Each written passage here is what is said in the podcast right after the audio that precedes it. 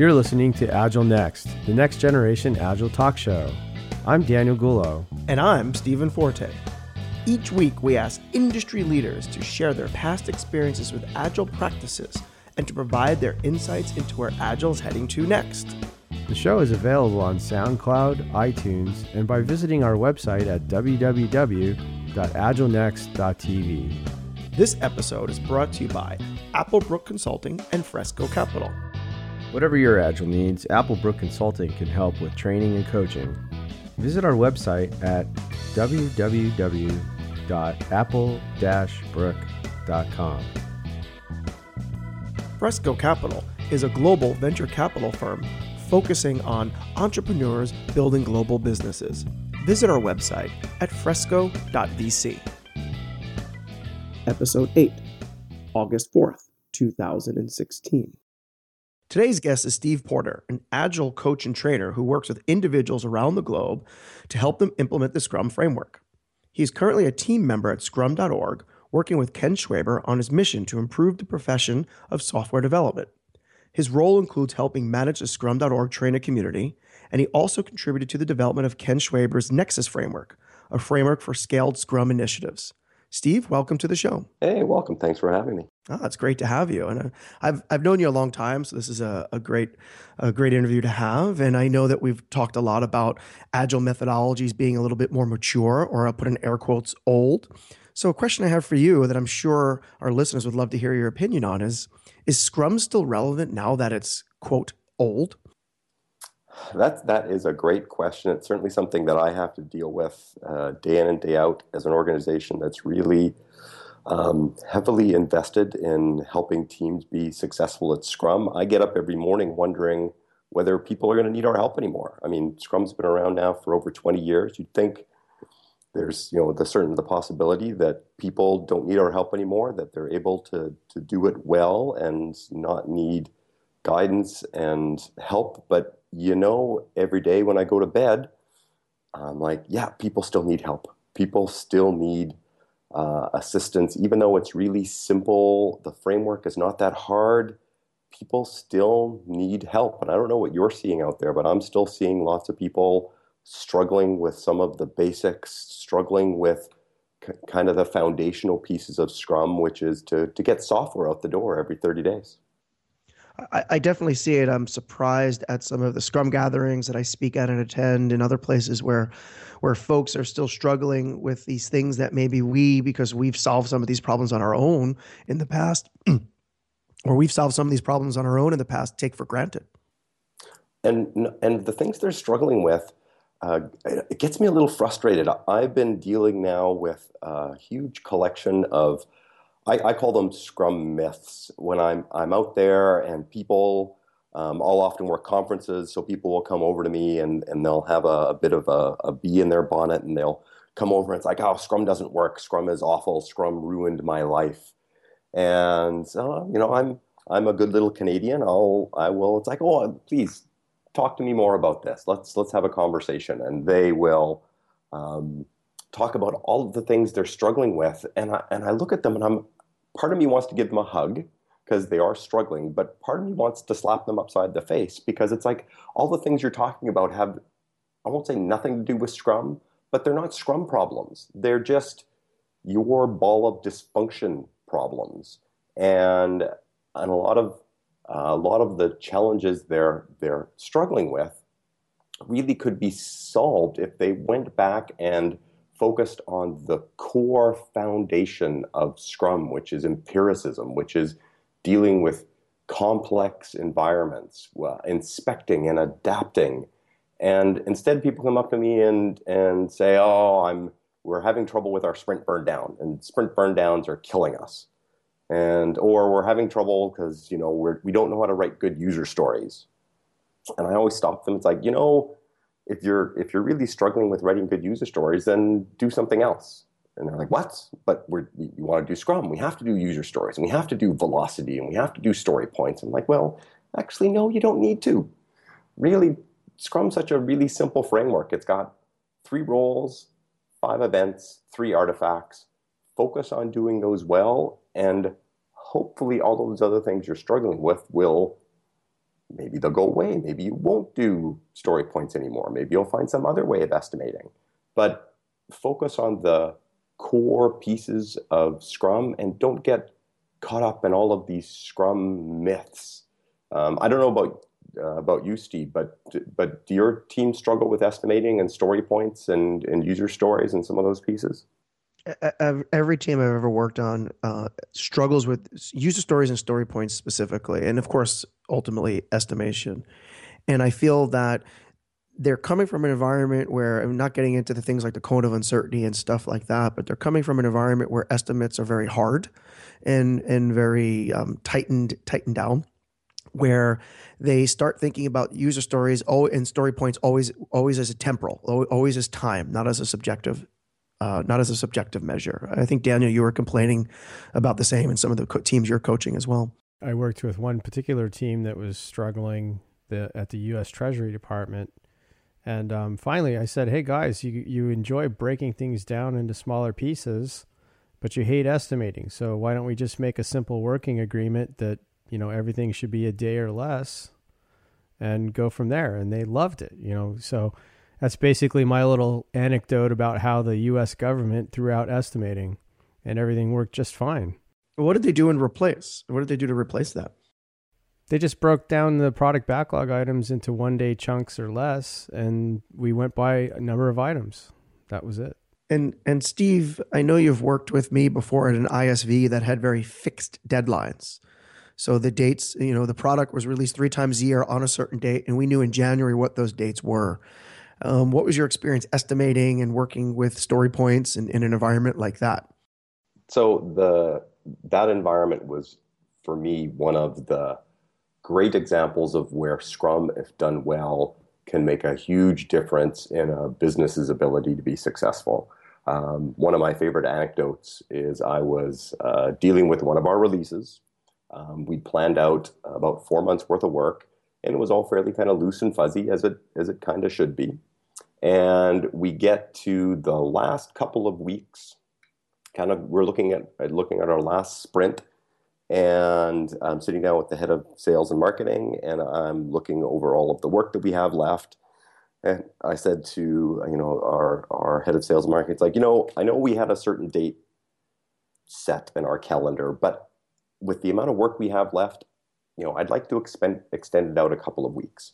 Uh, it's just a single sprint. It shouldn't be a big deal. Um, you know, can, but for the amount of work that we have left, I think we've got really two sprints worth of work and not one sprint's worth of work. And the the look she gave me was like dagger. She's like, no, no, Steve, you don't understand.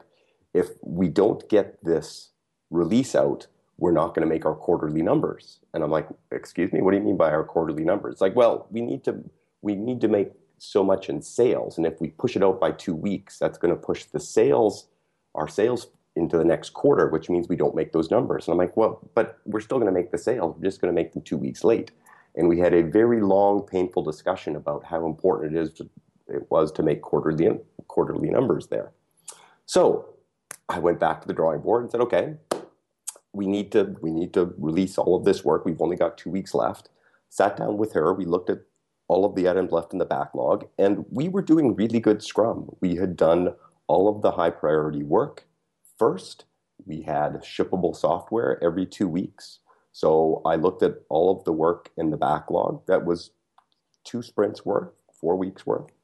Uh, sat down with her and said, "Okay, here's here's what will fit here's what won't fit. And she looked at what wouldn't fit and went, that's really all low priority work. You hit all of the major pieces.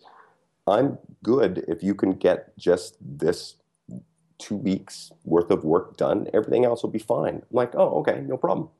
We shipped on time. She was happy. We made our quarterly numbers. And the only way I was able to do that was because every two weeks we had potentially shippable software, which is really that core piece of Scrum that so many people miss. And I think back to other projects I was I was on where we weren't doing good testing. We weren't doing good engineering practices where we always had functioning software. And if I had to cut two weeks out of a four or five months project, that two weeks would have been testing and we would have been unshippable. And because we were doing good Scrum practices and we're really focusing on done software, which I think is one of the key pieces that is in the Scrum framework that people don't really focus on enough. And this is this idea of done. And because we had done software, when the business said we need to ship, engineering said, okay, and we gave it to them. Right we have we have this we have this stuff that we can present to the customer as opposed to you know pieces of a jigsaw puzzle. And not only present to the customer but give it to them in a production environment so they can actually use it for real and give us feedback on something that's really working and not screenshots and not prototypes and not something that isn't real as far as the customer goes and that piece is so often missing from uh, from development teams. This idea of every calendar month, every 30 days or less, less, have something that is production ready. And I think that's where Scrum still can help a lot of companies who are still struggling with the idea of, you know, software is hard, we have these deadlines, we can't make them. I want some predictability but software is complex. How can I get that predictability? And I tell them, well, you're right. Software is hard. Software is difficult. And, you know, I may not be able to predict, you know, a certain level of velocity from my team. I may not be able to predict certain deadlines, but I can predict every 30 days or less, I'm going to give you functioning software. That those are great points, Steve. Uh, you know, most of the world realizes the value of Scrum, and and once they fully truly get it and see how it it's intended to work as a systemic approach to to value delivery. However, it seems like it seems like there's a very small segment of the IT community that is sort of rebelling against Scrum or or sounding off against Scrum, and it seems like there's some backlash or criticisms of Scrum. Can you share with us some of your insight and, and opinions on based on this backlash? I am certainly seeing a lot of people coming to me and saying Scrum's not working for us. And and I do feel I feel sorry for those people. They're obviously in very complex environments. It's not as if they're they're bad people or they they're they're not smart people.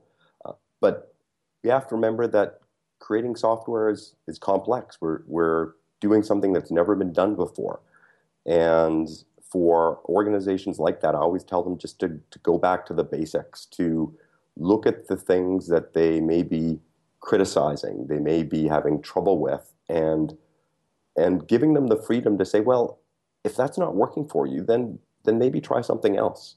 Um, I've I have certainly sat down with people, and when they have explained to me their environment that they're in, I've turned around and said, you know, Scrum's not a good is, is not going to be a good fit for you. And and that's okay. There's nothing wrong with having to use a different set of processes and practices in your environment because you are unique. Uh, I had a, a, great line from one of our uh, trainers, one of the, the, people in the community that I work with, uh, and they said, you know, if a if an organization really isn't going to embrace empiricism and embrace self organization, then Scrum might not be a good good fit for them. And and maybe there's some other set of practices that will work that will work for them. Scrum's not perfect. Scrum's not going to fit in every environment. But if you're in an environment where things are complex and you're willing to um, provide people some self organization, you're willing to inspect and adapt, you're willing to embrace failure as an opportunity to learn more, if you're in those sort of environments, then I, I would say look at what Scrum can give you. Look at the basics of it, the, the three different roles, the five events, the three artifacts. Look at those. Focus just on doing those well, and, and hopefully the rest will, will come into play. Steve, I know you spend, like you're, you're on the West Coast, you're in Silicon Valley. I'm, I'm wondering how startups and how those organizations that maybe feel that you know they're they're too small or they they don't need any process. Um, I wonder how they feel about Scrum. The organizations out here in, in, Silicon Valley that are that are small, and these are the ones that have um, maybe not receive the large venture funding that you read about, like like the Ubers and the Airbnbs, but the smaller ones, they all feel like they're too small for formal process. And then what they do is they just kind of run really, really fast with no process and call it agile. And you know, when they get more mature, they realize that that's not you know, and that it has one or two results that will either they'll either fail miserably, and that contributes to the demise of the organization. And it's not the only reason. Obviously, they have to have good business models and things like that. But if that company becomes successful despite the lack or the poor the lack of or the poor process, when they get a little larger, they start to put the process in, and that's when they start turning to things like Scrum. So it's it's it's definitely a a mentality of when they're under 15 or 20 people, like, oh no, no, we don't want any process. Um, and then, you know, start growing into it, which I, I, I don't think is actually all that healthy, but it does seem to be what's going on around here. And and I'm okay with that. I'm okay with someone comes to me and says, you know, our environment is so chaotic at the moment. We are not even sure if we've got a business and we need to pivot and we need to change drastically and radically on the dime, which is where a lot of startups are because they don't know if they're going to have funding from from day in to day out. Uh, I'm okay with them experimenting with whatever works for them, and, and in that case, it might just be heroics. But I would expect that as companies start to move from that chaos that is startups and it's and it's glorious chaos it's i mean it's again creating value from nothing which is just amazing but as they move from that chaos into uh, areas where things are certainly still complex, but but not crazy, that's where I'm hoping the the the values of Scrum, that em- embracing courage and commitment, and to um, to a certain degree em- embrace failure. Um, I'm hoping those values will re- really resonate with the uh, with the startup community and I, I had this experience with my own startup where I I would say that we did mostly heroics and we were about three people, two two technical people, one non-technical person, and we just kind of got crap done, right? We just ran, ran, ran. And once we added, we started outsourcing in India and added some more developers and we added some more business people in New York where we were based. And we're probably about seven or eight people of the whole organization. And that's when we actually started to use more formal practices and and grow into those practices. So I, I you know, my experience kind of dovetails pretty nicely with what you said. And it does really allow me to reinforce that uh, there are some environments where Scrum is just not, and I won't say it won't work, but it might not be the most optimal. Um, certainly, one of the discussions I'm hearing a lot from our trainers is the whole Kanban versus Scrum diatribe, war, uh, religious discussions that you have, and and I'm one of the first ones to say, you know, uh, there's a lot of really good, solid practices in Kanban, and if you're in an environment where uh, it's hard to plan, where you're uh, really focusing more on flow than on on cadence, then maybe some of the Kanban practices can can help you out. And if you're in an environment, again, that is so incredibly chaotic, and I think of some of the environments I've been in where they're basically just doing uh, short-term service requests and they're they're doing sort of maintenance where they're much more interrupt based.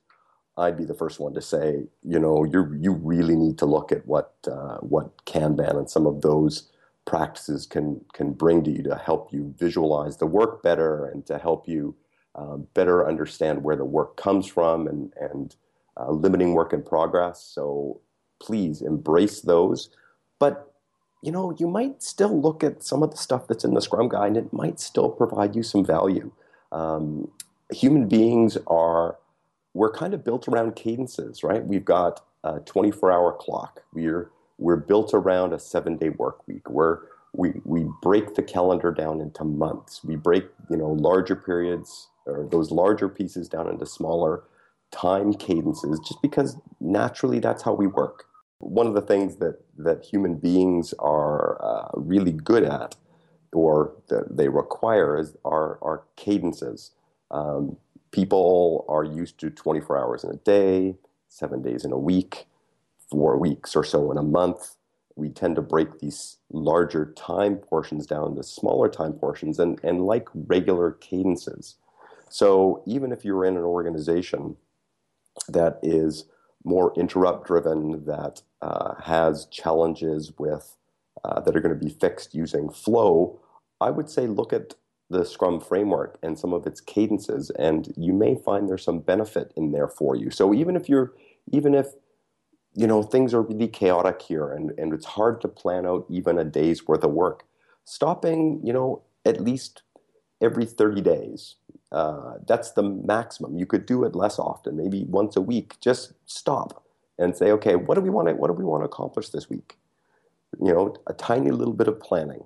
And then at the end of that week, say, hey, how did we do? What did we produce? Do we want to talk to our customers and and uh, show them anything that we've done and get feedback from them about what we should be working on next? And for me, probably the most in, important cadence in Scrum is that retrospective cadence. At least once every 30 days. Like, no matter what you're doing, no matter uh, whether you're in a really simple environment or whether you're in an incredibly, even a chaotic environment, at least once a, once a month, get together with all of the people working together and say, hey, how did that month go? How did that last period go? Is there anything that we want to celebrate and we want to remind ourselves that we did really well so we can do it again? Is there anything that we want to improve as a group of people having to work together? And let's just take some time out of our busy day to actually look at how we can improve what we're doing. That whole idea of continuous improvement is really important in complex uh, in complicated and chaotic environments. And that's the one thing that Scrum really gives you is this very definitive continuous improvement cadence that uh, I don't care what you're doing, you should be doing that. It's kind of like injecting science back into, you know, the art of producing products um, by establishing empirical process control, right? Absolutely. And I think people sometimes forget that at the very core of Scrum is that whole idea of empiricism. It's about uh, looking at what we've done in the past and using what has actually happened to drive what we're going to do or to help us make decisions about what we're going to do in the future.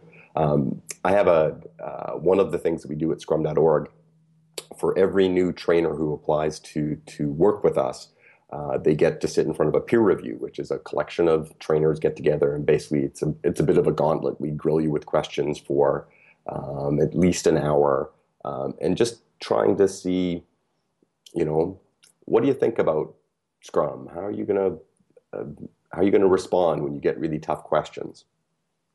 And on the last peer review we had, we had somebody talking about velocity and velocity is always an interesting subject when you're talking about Scrum. And and this this trainer was talking about um, how velocity it's it it helps with prediction and how it's it's all about making software predictable. And we had to stop him because we really wanted to remind him it's like we're talking about complex domains here. And when you're when you're looking at empiricism, predictability takes on a a different a different view. And with velocity and empiricism, that velocity is an input into your planning, not an output. And it's less about being predictable, having a predictable velocity. Because if if your goal is to have a predictable velocity, then you've basically thrown empiricism out the door. That velocity then becomes some sort of metric that your teams might be judged against instead of being what it should be, which is just a measure of what we what we've done over the last cadence, and use that as an input into your next planning phase. And Steve, have you seen um, some of the conversations around scaling in the environment in the community? Because what you're talking about here is, you know, when you start thinking about Scrum outside of IT, I start to think of scaling. Oh, absolutely. And it is certainly over the last, I would say, 18 months or so, it is something that has really um, consumed or really um, the Agile community has been having lots and lots of discussions. I think uh, Scrum in smaller settings and Agile in smaller settings, one, two, three teams have, uh, for in most cases, teams have just figured it out they still struggle with it a little bit, but uh, the low-hanging fruit for individual teams was was taken care of. And now, as these larger organizations realize that if they don't become agile, they're going to be dead, they've started to look at okay, how can we implement this stuff that seems to work really well at one or two or three teams and start to uh, apply it to larger endeavors. And uh, one of the the first uh, frameworks, one of the first approaches that had a lot of success was Dean Leffingwell's uh, scaled agile framework, SAFe, and and it it was uh, very successful because he did really uh, understand those large organizations and some of the challenges that they're going to come come across when they're when they're scaling agile, and he seemed to have an answer for them. Um, but there was certainly a period of time where there's a bit of a backlash uh, from uh, agilists out there who were really looking at some of what he was suggesting and saying, but that's not really agile. It's not really embracing self organization.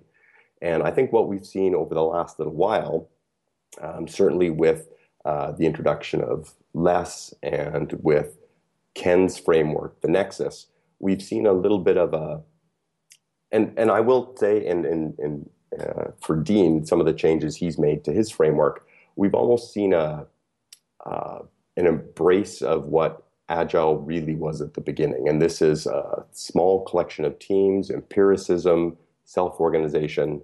Um, I was having an interesting conversation with our COO when he was talking about uh, this Star Wars analogy and how um, the first push for agile, Scrum and XP, was kind of like the the first Star Wars movie, and I'm talking, you know, the the the fourth one, the first one, the original one, the yeah, the only good one, the original one. Thank you. Right, um, and and then some of what we were seeing come out of some of these organizations trying to help with scaling and kind of a reimposition of command and control was a little bit of the Empire Strikes Back um, where the the powers that be that were being challenged wanted to re reassert uh, control. Bad guys won in the Empire Strikes Back. They did, but not in the end. They didn't. In the end, we did have this uh, movement back towards uh, good practices, and it's that that you know, I, and I think we're in a bit of a, a period right now of the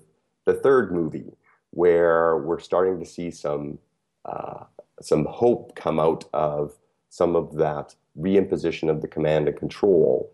And I'd like to think that uh, Ken's framework, the Nexus, is going to be part of that um, ability of still remembering that we still have people who are developing software.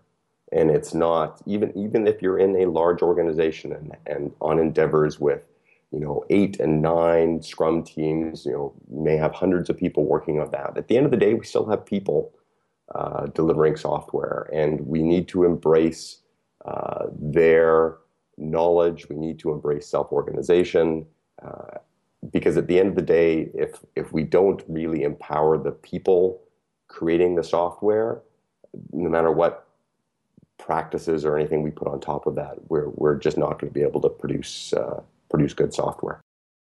Yeah, I think a lot of people forget that we're producing software. Um, I, I feel that the scaling conversation forgets the fact that outside of software development, there's all these other frameworks and there's all these other invested people with other things, and some of them working really, really well, like customer development, the lean startup methodologies, and, and things like that. And ultimately, Scrum was adapted from the manufacturing floor to the software development shop specifically to develop software.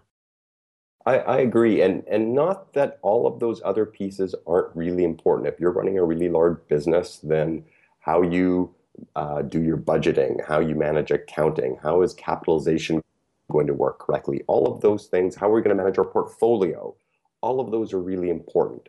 But if the people doing the work are unable to at least every 30 days produce software that is production ready, all of that other stuff isn't going to make any difference whatsoever. And it really, we do really, re, uh, we do really need to remind companies that uh, software is an asset. If it's not an expense anymore, like there are so many companies right now that may have may have at one time looked at IT as being a, a, an expense that you know we really just need to reduce our costs. But so many organizations right now realize that it is one of their biggest assets and is one of the things that can really give the organization uh, some key differences from their competitors. And you need to treat it like an asset. You need to invest in it. You need to um, make sure that you're doing everything you can possibly do so that the people producing this asset have the tools that they need and are able to um, invest in a critical part of your company. So, Steve, we ask all of our guests the same question because the premise of our show is what's in store for Agile next. So, it'd be great to get your opinion and your thoughts on where is Agile headed in the future. I, I think where you're going to see Agile head into the future is uh, a little bit of going back to the basics, uh, a little bit of uh, going back to remembering that it is about people producing software.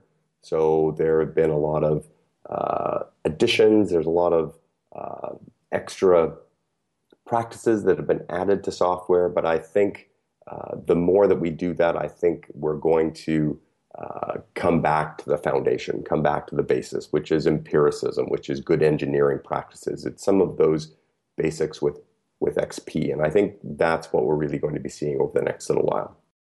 And Steve, what's in store for you next? Like where, what's happening? Any new um, interesting projects you're working on or new initiatives over the next year or two? The thing that gets me the most excited um, right now is my work at scrum.org, trying to find professionals out there who are really excited about Scrum and want to go out and help organizations um, become better at software development. So I'm going to be um, out at conferences. I'll be uh, at the Big Agile conference in Atlanta coming up this summer. I'll be traveling to Australia. I'll be uh, traveling, you know, wherever people will be doing software development. I'll be out there looking for people who are excited about uh, about helping people be better at Scrum, and looking to see if you want to join our our trainer our trainer community. Well, Steve, that's been uh, great. Thank you so much for being on our show. Excellent. Thank you very much for having me. Please join us next week on Agile Next with our guest, Peter Green. Big Agile Next thank you to our sponsors, Fresco Capital and Applebrook Consulting. Visit Fresco Capital at frescocapital.com and Applebrook Consulting at apple-brook.com. We hope to see you next week on Agile Next. In the meantime, check out our website at agilenext.tv.